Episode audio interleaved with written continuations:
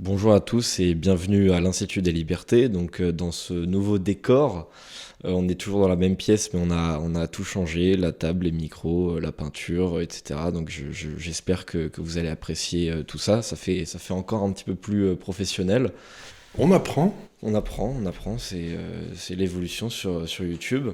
Alors euh, cette semaine, elle est, elle est assez spéciale parce qu'il s'est passé vraiment énormément de choses. Alors on va avoir beaucoup de mal parce qu'on a un délai qui peut être euh, d'une semaine entre le moment où on parle et le moment où, ça sort. Donc euh, on risque de dire un certain nombre de bêtises tout à fait considérables, qui ne sont pas des bêtises du moment où on les dit, mais qui vont être des bêtises dans une semaine. Donc, tout à euh, fait. Après, j'ai l'impression que pour le moment, depuis qu'on parle, euh, bah, évidemment, c'est l'éléphant au milieu de la pièce, c'est le conflit entre la Russie et, et l'Ukraine et, et, même globalement l'OTAN. pour l'instant, on n'a pas trop dit de conneries, je, je trouve. On n'a pas, on n'a pas été spécialement mauvais dans, dans, dans l'analyse. Euh, mais donc, euh, cette semaine, on va, on va parler un petit peu que de ça parce que. Euh, Il n'y a pas grand chose qu'on peut dire, dont on peut parler. Si, on pourra parler un tout petit peu de la réaction des marchés financiers à ces événements, parce que ça peut, ça peut avoir aussi de l'influence sur la décision des politiques. Parce que sinon, oui, les dernières nouvelles, c'est toujours la, difficulté à réunir des parrainages. Euh, et puis il y a euh, cette affaire euh, où apparemment des, des, gens qui n'existent même pas ont voté pour Valérie Pécresse au, Congrès des, des Républicains. Tiens donc. Je, je, pense que je pense que d'origine corse? Enfin, j'ai rien contre les Corses, hein, mais. il y, a, y a, apparemment il y a des gens qui n'existent pas, il y a des il y a des morts et il y a même un chien qui, qui, aurait voté pour Valérie Pécresse. Au lui, il a une excuse. Lui, bah lui, il a une excuse. Bah déjà déjà il est en vie mais euh, bon, déjà il existe, donc peut-être que sa voix compte. Mais bon, euh, je pense que les plateaux télé ont suffisamment parlé de, tout ça, alors que je pense qu'on euh, peut apporter potentiellement une plus-value au débat public sur, cette question de, l'Ukraine et de la Russie. Donc je je vais, essayer de récapituler un petit peu les faits depuis la dernière fois qu'on s'est vu, depuis une semaine, parce qu'il s'est passé quand même pas mal de choses. Euh, donc euh, depuis la dernière fois qu'on s'est vu, donc Macron a voulu organiser une conférence hein, avec euh, Biden et, Poutine, que ce dernier a refusé. Ensuite, il est resté au téléphone avec lui jusqu'à 2h du matin pour lui dire on ne sait quoi. On imagine donc qu'il a voulu un peu lui, jargonner du, vocabulaire de, la, de la start-up. D'ailleurs, c'est un petit peu ce dont Poutine s'est plaint le lendemain. Euh, donc euh, voilà, il, a probablement utilisé des éléments de langage sans grand intérêt, euh, tandis que Poutine, lui, voulait peut-être une discussion concrète. bref, encore une nouvelle humiliation diplomatique. Ensuite, on avait eu la, journée du 21 février, donc grosse journée parce que les Russes avaient lancé euh, ce qu'on appelle un petit peu des, false flags pour justifier une, intervention euh, ensuite dans, les deux républiques, donc celle de Donetsk et celle de, Lugansk, donc les deux républiques du, Donbass. donc ensuite, Poutine avait fait une grosse allocution d'une heure sur la situation. Je ne sais pas si vous avez regardé cette allocution. J'ai un de mes associés, Natal Kaletsky, qui est d'origine russe, qui l'a écouté en russe et qui m'a dit que c'était assez impressionnant parce qu'il ne plaisantait pas du tout. Hein. Alors oui, euh, alors moi j'ai regardé en français. Euh, donc j'étais évidemment très très déçu de la, de la voix du, du, traducteur parce que ça ne retranscrivait pas euh, tout à fait l'ambiance euh, que, voulait instaurer Poutine, qui était une ambiance très lourde. Euh, mais bon, on entendait un petit peu la, voix de Poutine en fond et on voyait euh, quand même la, mise en scène. C'était extrêmement impressionnant. En fait, il nous fait un cours de 50 minutes sur l'histoire de la Russie et de l'Ukraine, sur concrètement pourquoi l'Ukraine n'est pas un pays et a vocation à faire partie intégrante de, de la Russie, sans note, sans prompteur et sans une seule hésitation. Donc le mec est déterminé euh, comme jamais. Euh, c'était extrêmement impressionnant et on comprenait directement euh, quelles étaient bah, ses, Kiev, c'était le début de la Russie. C'était en fait là où la Russie a commencé. Donc, bah oui, en effet, c'est un petit peu, oui, c'est une vieille histoire. un, homme comme Solzhenitsyn pensait que séparer l'Ukraine et la Russie, c'était un crime, que c'était le même pays. Donc, c'est quelque chose auquel les Russes doivent se sentir assez attachés, je pense. Tout à fait. Euh, et donc, euh, il nous a fait cette, cette, allocution absolument historique. Et je pense que je, conseille vraiment à tout le monde d'aller la voir. Elle dure environ une heure. Il y a plusieurs chaînes qui l'ont transmise et qui l'ont traduite. Donc voilà, je, pense que pour comprendre un petit peu ce qui se passe dans, la tête de Poutine, il n'y a, pas mieux. Euh, donc ensuite l'escalade a, continué, Biden a fait une allocution aussi, mais euh, vraiment sans grand intérêt, il n'y a pas grand-chose qui, en est ressorti, et il a semblé euh, quand même extrêmement fébrile et désemparé en comparaison avec la, détermination de, Vladimir, Poutine. Ensuite, donc il y a hier soir, au moment où on parle, donc là on est jeudi, hier soir, l'histoire avec un grand H était sur pause et elle s'est remise euh, en marche. Donc j'avais vu une, euh, une, déclaration du président ukrainien, donc euh, Zelensky, qui disait que le Kremlin ne répondait tout simplement plus à ses appels téléphoniques. Et alors quand, j'ai vu ça, je suis, allé voir mon père à, à 1h du matin pour lui dire que cette nuit, l'Ukraine allait être envahie dans son intégralité. Et ensuite, je suis allé me coucher en me disant que potentiellement, le monde dans lequel j'allais me réveiller le, lendemain matin n'allait plus tout à fait être le même. Et c'est effectivement ce qui, s'est passé. Donc, euh, sans, grande considération euh, morale, parce que quand même, euh, nos pensées, je pense, vont, aux Ukrainiens, quand même, qui vont, passer un sale quart d'heure. Mais de son point de vue, selon vous, Poutine fait-il bien d'envahir l'Ukraine? Il faut faire une distinction ici. D'abord, comme vous l'avez dit, on pense à tous ces pauvres gens qui sont à la frontière, mais qui étaient en état de guerre larvée depuis 10 ans, ce qui est insupportable aussi. Je crois qu'il y avait plus de 700 000 Russes qui étaient passés, enfin, euh, Ukrainiens Russes euh, du Donbass, qui avaient passé la frontière en Russie, pour, tellement ils en avaient marre de cet état de guerre larvée qui traînait depuis 2014. Bref, donc, euh, la grande question, c'est est-ce que Poutine s'arrête à la frontière des deux provinces qui font sécession bah, Visiblement non. Et où est-ce qu'il continue? Vers Kiev Et pour l'instant, je n'ai pas eu d'informations là-dessus, mais euh, s'il s'arrête dans les deux provinces, euh, il aura fait le coup en Géorgie, il aura fait le coup en, en Crimée. Bon, s'il ne s'arrête pas, euh, là, ça devient beaucoup plus grave parce que euh, en effet, c'est n'est euh, pas simplement soutenir des provinces sécessionnistes qui sont tout à fait à majorité russe, c'est carrément envahir un État souverain, et là, ça nous ramène à, des, euh, des jours qui sont pas très gais. Donc, on, va le savoir dans les heures qui viennent, est-ce qu'il s'arrête ou est-ce qu'il s'arrête pas? Bah, Déjà, pendant la nuit, il a, fait bombarder l'intégralité du, pays. Euh, y compris euh, Kiev. Et euh, donc apparemment, il y a, des chars russes qui descendent de Biélorussie, donc sur le reste du pays. Et il y, a même des soldats qui installent des, drapeaux russes sur plusieurs bâtiments. Eh la question c'est est-ce que c'est dans les provinces ou est-ce que c'est dans les dans l'ancien territoire ça, va, ça, va, plus loin que juste les provinces du, Donbass. Donc là, là ça, ça, veut dire que c'est un Bon, ben, à ce moment-là, c'est un vrai coup de force. Et c'est pas simplement euh, euh, un retour à la mère patrie, parce que, bon, y a, quand vous avez des provinces dans lesquelles il y a 90 ou 85% de Russes, et à qui on interdisait de parler russe depuis 10 ans, euh, de, donner des enseignements en russe, bah, à ce moment-là, on comprend que bah, l'ours à côté vienne à la défense de ces petits qui sont par là. Donc, on peut donner, si c'est un envahissement, à ce moment-là, ça devient beaucoup plus dur à justifier. Bah, apparemment, c'est ce vers quoi euh, on se dirige. Il est en train d'envahir tout le pays. Après, on, peut se demander ce qu'il va en faire. Est-ce que ça va être une annexion pure et simple ou est-ce que ça va être une sorte d'État un peu fantoche euh, sous, sa, sous son influence directe? Ça, c'est une autre question.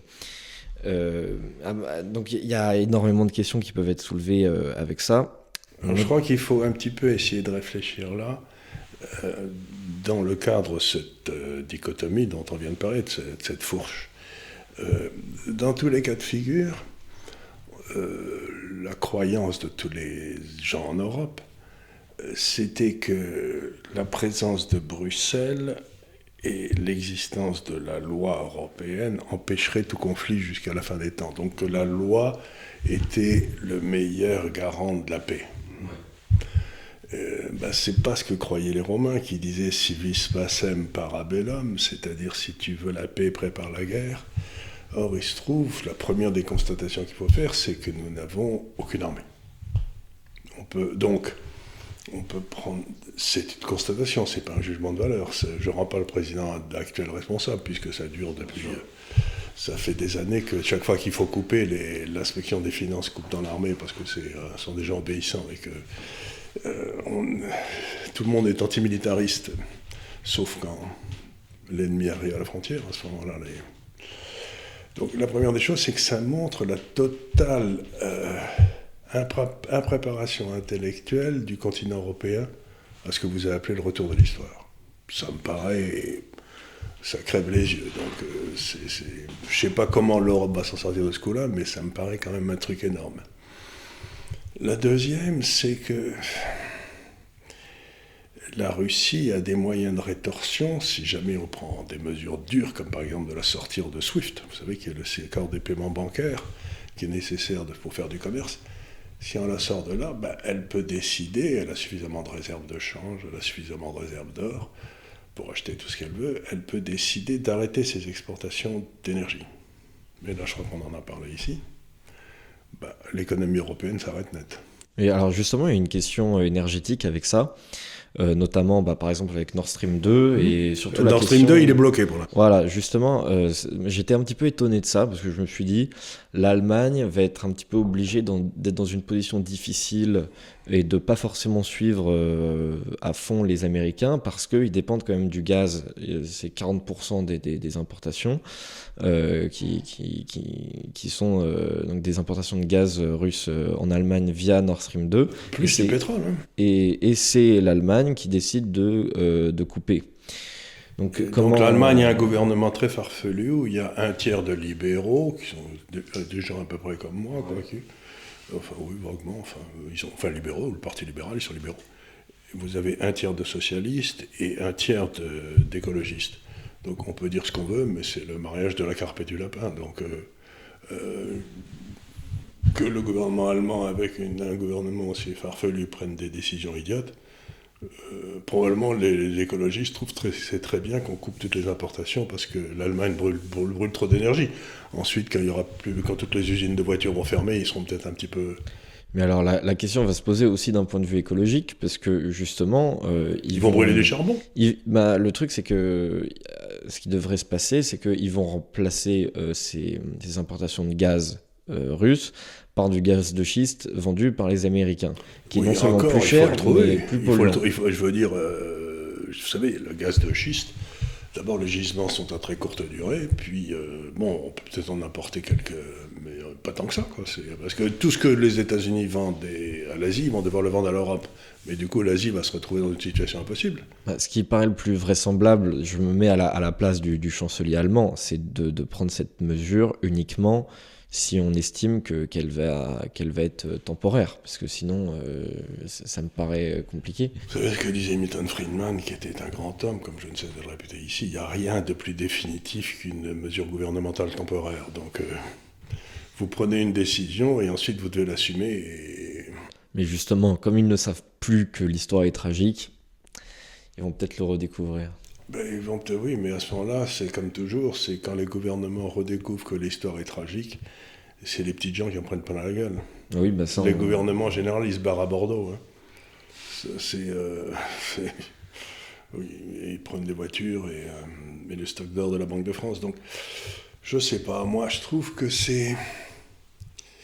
Euh, on voit très bien le, raisonnement de, de Poutine, c'est que il y a un président américain qui est extraordinairement faible. Bon, euh, même politiquement, il est faible dans son pays à cause de toutes les mesures qu'il a prises, mais aussi euh, le président Obama, dont Biden était le vice-président, disait il n'y a pas une seule situation favorable que Joe, c'est-à-dire Biden, ne peut pas renverser. Donc, euh, il a toujours pensé que Joe Biden était un imbécile. Et donc la question, c'est pourquoi les gens qui comptent aux États-Unis ont-ils collé Biden? En sachant que Poutine existait. Vous voyez ce que je veux dire? C'est Euh, parce qu'il n'est pas arrivé par hasard. Il était septième ou huitième, puis d'un seul coup, il est passé en tête parce qu'on a fait voter tous les gens qu'il fallait au moment où il fallait. Donc, il y a eu une espèce de, de, prise de contrôle de l'État profond avec Biden comme, euh, comme marionnette, mais ça, ça me paraît un calcul qui était extraordinairement dangereux. Quoi. Oui, bien sûr. Bah, justement, ce qui est très paradoxal, c'est que euh, au moment où Trump a été élu, beaucoup d'analystes de, professionnels, euh, nos fameux experts de la télévision, euh, nous, nous prédisaient la, la, guerre mondiale. Euh, alors, un coup, c'était un, vendu de Poutine, un coup, il allait nous faire la guerre avec Poutine. on ne savait pas exactement. Et puis, ce qu'on constate, c'est qu'en fait, la dernière fois que Poutine avait fait un, truc de fou, c'était avec la Crimée en 2014, donc sous, sous la présidence Obama. Et maintenant qu'il recommence, c'est euh, à, peine un an après l'accession à la présidence d'un nouveau président démocrate, donc euh, Joe Biden, qui lui paraît justement extrêmement faible. Il a, il a vraiment un niveau de réponse aujourd'hui qui n'est pas du tout satisfaisant pour la première puissance mondiale. Non, alors vous savez, ça me rappelle ce que me dit un de mes amis, je n'avais pas réfléchi à ce qui s'est passé en France. Monsieur Macron a fait la politique de Mélenchon. C'est-à-dire qu'il n'y a pas une mesure qui avait, pas été, qui avait été préconisée par Mélenchon lors de l'élection présidentielle précédente, si vous voulez, le revenu universel pour tout le monde, l'État qui est nationaliste, tout, vous voyez tous les trucs. Mhm. Mais il n'y en a pas un que, que Mélenchon n'ait pas fait. Donc, euh, quand vous me dites que les, les, spécialistes de la télévision disaient que Trump allait faire ça, euh, ça voulait dire que dès que Trump ne serait plus là, euh, on allait la voir. Quoi. C'est, euh, donc, euh, c'est un des. Je crois que c'est dans la lettre au Corinthien que saint Paul demande à Dieu, mais Seigneur, pourquoi arrive, est-ce que j'arrive toujours au résultat inverse de celui que je recherche? C'est quand même une bonne question. Pourquoi la politique amène-t-elle toujours au résultat inverse de celui qu'on cherche? Par exemple, vous bloquez les loyers, ça crée une pénurie de logements vous, euh, voyez, il n'y a pas d'exemple que l'action politique, c'est une loi, la science politique qui ne connaît pas. C'est qu'une loi arrive au son résultat inverse. Le, je ne sais pas, par exemple, le, salaire minimum amène à une augmentation drastique du chômage. On peut l'expliquer à chaque fois pourquoi, mais donc ces gens-là sont pleins de bonnes intentions. Je crains pour le résultat final parce que ses intentions ne respectent pas la volonté des autres. Mais alors, euh, selon vous, comment, euh, comment doit se placer la, France et l'Europe euh, dans, ce conflit? C'est une bonne question. je veux dire, la réponse sera complètement différente selon que Biden, je veux dire que, que Poutine dépasse les deux frontières ou pas s'il dépasse les deux frontières, on fera ce qu'avait dit, euh, je crois que c'était euh, le ministre des Affaires français de l'époque, en 81, quand, ou en 80, je ne sais plus, quand, 80, 80, je crois, quand le, l'URSS menaçait d'envahir la Pologne, où il y avait, vous savez, euh, Solidarność à l'époque, etc. Et mhm. il avait dit, si l'URSS a envahi la Pologne, bien entendu, nous ne ferons rien au moins c'était la... c'était honnête quoi. C'était... bien sûr. Euh, donc la question c'est est-ce qu'on se replace dans un cadre bien entendu nous ne ferons rien, c'est-à-dire que dans le fond on admet que Poutine travaille dans son air à lui, c'est-à-dire que son son pouvoir politique euh, va jusqu'aux Russes qui ne sont pas dans les territoires, ce qui est un petit peu dangereux parce que c'est un peu la, la théorie d'Hitler avec les Sudètes, etc. Bon là, on peut essayer de de, faire ça. Mais s'il va jusqu'à Kiev, alors là, je crois que euh, on rentre dans un monde de rupture. Je crois que à ce moment-là, il faut se, il faut se préparer à des conflits plus durs. Je, pense aussi. Et je pense même que dans la tête de Poutine, même si il accède à l'intégralité de l'Ukraine, je pense que pour lui, euh, tout n'est pas fini. Euh, j'écoute beaucoup un mec qui s'appelle Philippe Fabry, Ah oui, j'aime bien qui, celui-là. qui, qui parle beaucoup de, De de- Toulouse. de ça. Et qui, euh, et à chaque fois qu'il parle de ce conflit, ça fait des, des mois qu'il en parle, même, euh, même en vrai des, des, des années, qui prévoit l'invasion de l'Ukraine par la Russie et tout ce qu'il prévoit euh, se passe. Mhm. Je Il a écrit ça- un livre sur les lois de l'histoire qui est très intéressant. Tout Je l'ai reçu ici deux fois. Sur, sur l'historionomie, euh, c'est incroyable comme, comme discipline et il se base sur des, sur des modèles historiques pour essayer de prédire l'avenir. Et alors, euh, ce qui- ce qu'il analyse là, c'est qu'il il place la Russie de Poutine dans la catégorie de l'impérialisme revanchard. Et euh, dans ces modèles historiques, en fait, ça correspond euh, en gros à la France de Napoléon, L'Allemagne nazie à l'Allemagne nazie, etc. ou la et- France en 14.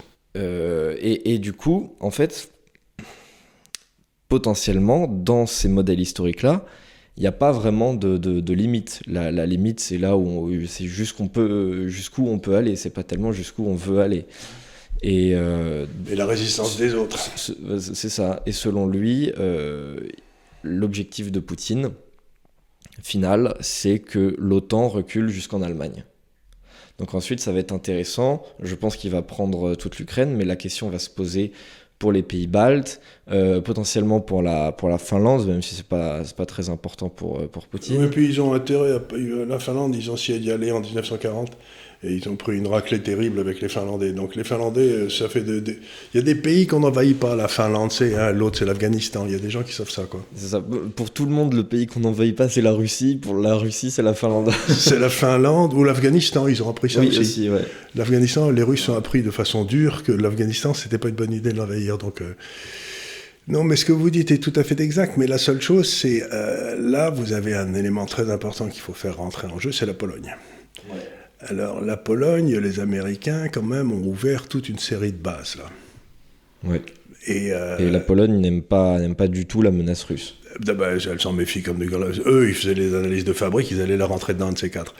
Donc, vous savez, quand vous, avez, vous êtes entre la Pologne, entre la Russie et l'Allemagne, vous avez des nuits agitées. hein. Ouais, c'est pas, c'est pas terrible, ça leur a pas réussi. Donc, ils savent très bien qu'ils sont là, et il y a une partie non négligeable du territoire ukrainien et de la population qui est plutôt d'origine euh, polonaise aussi. Donc, euh, il y a donc le vrai problème, c'est comme les Américains ont des bases, s'ils commencent à s'approcher des bases américaines en Pologne, là, ça va, ça va sentir le renard vraiment. C'est sûr. Mais pour moi, là, déjà, on est un gros point de rupture. Mais ce qui pourrait être extrêmement déterminant pour, pour l'avenir, parce qu'en fait, ce qu'on qu'on joue là aujourd'hui, euh, beaucoup de beaucoup d'analystes euh, géopolitiques euh, basent tout ça sur des sur des faits qui sont très concrets sur euh, de la géostratégie avec les histoires de gaz etc pour moi on est encore au-dessus de cette question là c'est la question de la grande Russie face euh, au recul potentiel de, de l'OTAN et vient ensuite euh, se, se- greffer la, la, Chine à ce, à ce jeu là et euh, du coup, que va-t-il se passer le jour où la Russie va attaquer un pays qui va être dans, dans l'OTAN, donc par exemple un Ça, des je, pays crois pas, euh, je crois pas qu'il atta- il attaquera l'OTAN parce que ça paraît une histoire de fou.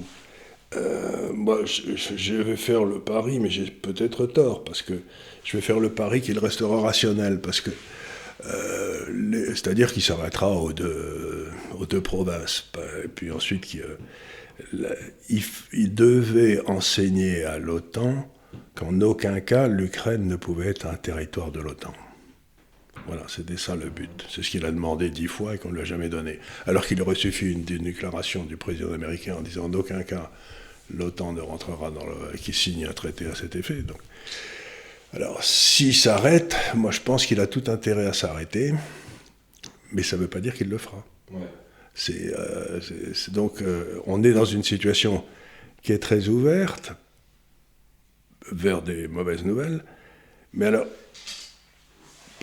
essayons de réfléchir encore un petit peu. Quand vous regardez ce qui se passe, l'un des plus gros producteurs de blé du monde, qui exporte énormément, euh, c'est le- le- les terres noires de Russie et d'Ukraine. Qui était déjà très grosse productrice au 19e, qui avait été euh, abîmée par les soviétiques, puis sont redevenues les plus importantes. Mais déjà, le prix du blé est en train de monter comme une fusée. Or, j'ai jamais vu dans ma vie une hausse du prix du blé sans que l'Afrique du Nord n'explose. Parce, que- Ben oui, parce que c'est ce qu'ils bouffent. Et ils n'ont pas les moyens de s'en acheter. D'accord. Donc vous allez avoir des effets de billard qui vont être, euh, si vous voulez, en Tunisie, l'Algérie est au bord de l'explosion, la Tunisie est au bord de l'explosion, le Maroc ça va à peu près. Donc là ça va, et l'Égypte n'en parlons pas. Euh, là ça va partir assez vite, c'est... Euh, et la deuxième chose, c'est que les Européens, dans leur agriculture, sont des gros consommateurs d'engrais. Mhm. Et la Russie est une grosse exportatrice d'engrais, puisque les engrais, c'est souvent du pétrole transformé. Hein. Donc, rebelote, euh, ça veut dire que le prix du. Et il y a toute une partie de notre agriculture, de nos agricultures en Europe, en particulier en Hollande, partout, euh, qui, sont fait, qui est faite dans des serres industrielles qui sont chauffées. Par exemple, le plus gros producteur de tomates au monde, c'est la Hollande et qui les vend pas cher, mais elles sont dégueulasses, mais enfin elles sont chauffées là-bas. C'est pas des tomates d'Avignon qui mûrissent au soleil, c'est des tomates qui sont chauffées. Oui, mais à partir du moment où le prix du gaz va doubler, tripler, quadrupler, euh, ils vont plus tellement faire de tomates, vous voyez ce que je veux dire donc, donc il y a toute une série de, de, business qui ont été créés sur le modèle de l'énergie bon marché, des agré de l'agriculture, etc., qui, à cause de ça, si on retourne vers une, un monde de frontières euh, désagréables, sont, vont se retrouver euh, Mhm, tout à fait. Et, sur cette question, pareil, y a, beaucoup de gens pensent qu'il n'y aura pas de conflit ouvert, etc. Tout simplement à cause de cette codépendance. Euh, oui, mais ça peut empêcher les gens de se mettre sur la gueule en 14. Hein. Absolument. Bah, justement, c'était l'analyse aussi de, Philippe Fabry, c'est que la, la, codépendance entre les États n'empêche absolument jamais le conflit d'exister. Regardez quand ils sont entretués en Grèce entre euh, Sparte, Athènes, Thèbes, etc., ben, ils étaient tous à 50 km l'un de l'autre. Ils dominaient le monde et puis ils sont, ils sont entretués. Quoi. C'est, euh, donc le fait, euh, le, suicide de l'Europe, c'est un machin qui a commencé en 1914 et puis c'est pas prêt de s'arrêter. On en voit encore un, un élément aujourd'hui. Si on essaye maintenant... Bon, donc c'est une très mauvaise nouvelle, mais qui n'est pas surprenante parce qu'on est gouverné par des ânes depuis un petit moment. Parce que ça faisait euh, quoi, 5 ans, 7 ans que Poutine demandait à ce que la France et l'Allemagne imposent l'accord de Minsk. Mm. Qui était simplement que euh, une espèce de, de, de fédéralisme, de façon à ce que les provinces qui n'étaient pas contentes du, gouvernement de Kiev puissent se gouverner par elles-mêmes. C'est ça, c'était une autonomie progressive de, des, provinces. Ça a été refusé, bon, enfin ça ne s'est jamais passé. Donc il a demandé ça pendant 5 ans, puis ensuite il a dit je ne veux pas que ça devienne. On n'a fait aucun état de ces demandes. Ensuite il a dit je ne veux pas qu'il rentre dans l'OTAN. Et on n'a fait aucun état de ces demandes, on a refusé de répondre. Donc maintenant on est passé de la, de la parlotte Ouais. Mais alors justement, j'ai l'impression que nos élites sont complètement inadaptées en fait à ce genre de. Ben, elles font que des parlottes. Elles, croient à la suprématie de la parole sur l'action, si vous voulez. On le voit dans toutes les affaires européennes. Si on a, si on a dit qu'on veut quelque chose, on a l'impression qu'on va l'avoir. C'est ça, je, vois à droite à gauche, euh, ah mais Poutine il peut pas faire ça parce qu'il y a le droit international, etc. Ben, mais, il rigole quoi. Mais tu, tu opposes un bout de papier à des chars russes qu'est-ce qui va se et passer puis le, droit international, c'est ce que disait encore une fois Bismarck. Il disait Moi, je suis tout à fait favorable au, droit international à condition qu'il soit appuyé par des gros canons. Donc, si vous voulez, le droit international, c'est. Euh, euh, il y a un certain moment où dans la... Vous savez, le droit international, d'où vient son origine, hein, ça paraît curieux, mais il vient de l'Église catholique. C'est l'Église catholique qui a inventé le droit international justement pour essayer d'éviter que les nations se mettent sur la gueule entre elles. Donc des procédures de négociation, des traités consignés, des choses comme... Donc c'est l'Église catholique, à partir du 12e, 13e, qui a inventé le droit international, comme elle a inventé le droit des hommes, le, les droits de l'homme, etc. Bon. Mais euh, ça n'a pas empêché en Europe qu'on se mette sur la gueule avec, sur la gueule avec une belle... Euh, surtout à partir du moment où la réforme est arrivée, donc vous aviez des gens qui ne respectaient plus le magistère de l'Église catholique, et donc euh, ça s'est beaucoup passé comme ça. Donc euh, eux, c'est des orthodoxes, ils n'ont aucun respect pour Bruxelles, c'est le moins qu'on puisse dire. Et euh, en plus, ils font des tas de choses à Bruxelles qui énervent beaucoup les Russes. vous avez qu'à voir comment Bruxelles traite Orban ou la volonté de la Pologne d'être religieuse. C'est donc j'ai très peur que ce droit international, ça soit euh, les, droits de, les droits de l'homme en Allemagne en 1934. Quoi. Ouais, c'est une possibilité. Et justement, euh, ce qu'on voit aujourd'hui euh, en termes de, sanctions contre, contre Vladimir Poutine, c'est uniquement des, des, sanctions qui sont d'ordre économique. mais alors, est-ce que c'est adapté en fait à ce genre de, de conflit? Mais on peut, je veux dire encore une fois, je veux le redire, on ne peut pas prendre de sanctions sans contre Poutine sans se tirer une immense balle dans le pied, parce que euh, si on lui dit ben, vous pouvez plus faire de transactions avec nous, euh, puisque vous êtes coupé de SWIFT, donc vous êtes coupé du commerce international, et eh ben il, veut dire, ben, il va dire ben, moi je vous vends mon pétrole. Oui. Je vous vends ni pétrole ni gaz. Et démerdez-vous. Et qu'est-ce qu'on fait? Si on n'a ni pétrole ni gaz russe, ni charbon russe, qu'est-ce qu'on fait? Ben, on, part tous en vacances. Mais il n'y aura personne pour les payer. Et ce que je veux dire, c'est que à quoi ça sert de menacer les gens? Ou on leur rentre dedans, à ce moment-là c'est une guerre, bon ça. Ou on fait rien, mais on menace pas, alors que l'autre a les moyens de rétorsion qui vont vous tuer. Poutine aurait dit, et, si, je ne sais pas quelle mesure vous allez prendre, mais vous ne pouvez pas imaginer celle que je vais prendre en rétorsion si vous continuez à prendre comme ça. Mm. Bah, moi, je peux l'imaginer très bien ce qu'il va faire. Il va dire aux Allemands, vous n'avez plus de gaz, vous n'avez plus de pétrole. Il, a, il a dit, euh, il, a, il a refait une petite allocution euh, hier soir au moment où on tourne, euh, où il disait que quiconque empêcherait, tenterait d'empêcher la, la, Russie d'aboutir à ses fins subirait des sanctions immédiates qu'ils n'ont jamais vues dans l'histoire. Ben oui, on va simplement couper le, Bon, ce qu'on peut dire aux gens, c'est apprêtez-vous à marcher à pied, les gars. C'est. Euh, et, alors, comment, comment le marché réagit euh, à cette invasion-là ben, euh, C'est tout simple. C'est. J'en ai souvent parlé ici. L'Europe était en train d'essayer de foutre en l'air sa monnaie, les États-Unis aussi. Et c'est le moment. Il n'y a que deux possibilités.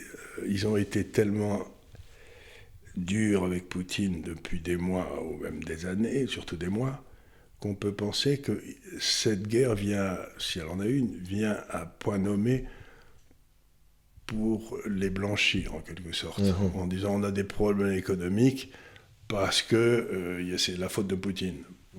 Si vous voulez, c'est comme les colonels grecs qui, qui envahissaient Chypre, les Argentins qui allaient envahir euh, les îles Malouines. Euh, Saddam Hussein qui attaquait l'Iran. Quand, des crétins arrivent dans une impasse, l'aventure militaire est assez, euh, est assez tentante. Bah là, je vois que les, démocrates en ce moment essayent notamment de, justifier euh, l'inflation aux États-Unis par la situation en Ukraine. Oui, j'ai vu ça, j'ai vu en disant c'est la faute de l'Ukraine si le prix des. Euh, oui, bref. Donc ça prouve que déjà on est en, en plein délire. Alors. Voilà. je crois qu'il faut, pour, essayer de m'expliquer, je vais essayer de faire comprendre aux gens la façon dont j'essaye de réfléchir quand je suis face à une situation comme ça. Je me dis, bon, ça pue. Bon, c'est pas comme si je l'avais pas dit, hein, je ouais. ça pue. Euh, comment ça va se passer derrière? Par définition, j'ai aucune idée. comme ce que je pense de tous ces fous et ce qu'ils vont faire, je veux dire, c'est Bon, mais par contre, je peux essayer de trouver des endroits où je peux aller, où je m'en sortirai peut-être pas si mal, quoi qu'il se passe. Donc l'effort de raisonnement, ça ne doit pas être d'investir en fonction d'un scénario, mais d'investir dans des outils qui vont vous permettre d'être vivant à la sortie de ces troubles, quoi, ou à peu près. Si vous voulez, moi j'en ai proposé tout un tas. Bon, ben, j'ai proposé l'or, j'ai proposé les obligations chinoises. Parce que les Chinois, enfin, là aussi, il faut peut-être se méfier, mais les Chinois, d'après ce que j'en sais, ce que j'ai compris d'eux, sont des gens qui euh, détestent euh, les troubles. Ils n'aiment pas les guerres, ils n'aiment pas les émeutes, il y, a une espèce de priorité donnée à la stabilité. Donc ça m'étonnerait que l'Europe risque de s'embraser, que les Chinois euh, foutent le merdier, je peux me tromper, hein, mais ils foutent le merdier à Taïwan, parce qu'à ce moment-là, euh, ça risque de partir encore plus vite et, d'être encore plus dérangeant. Donc au contraire, à mon avis, ils vont essayer de faire de la zone asiatique une zone de, calme relatif pendant que l'Europe fait ce qu'elle fait mieux, c'est-à-dire se mettre sur la gueule. Quoi. Et ça me semblerait la chose normale. Donc ça me donne une envie folle d'aller vers l'or, vers les obligations chinoises, euh, les, propriétés à Singapour, vous voyez ce que je me disais en disant. Très bien, ouais. je, me dis, ben, au moins, euh, dans un monde de fous, n'oubliez pas que le grand, le grand stratège militaire chinois, qui maintenant a couché dehors comme tous ces gens-là, mais euh, je le retrouve un jour, il disait les, les, les guerres les plus importantes qu'on gagne, c'est celles qu'on n'a pas menées.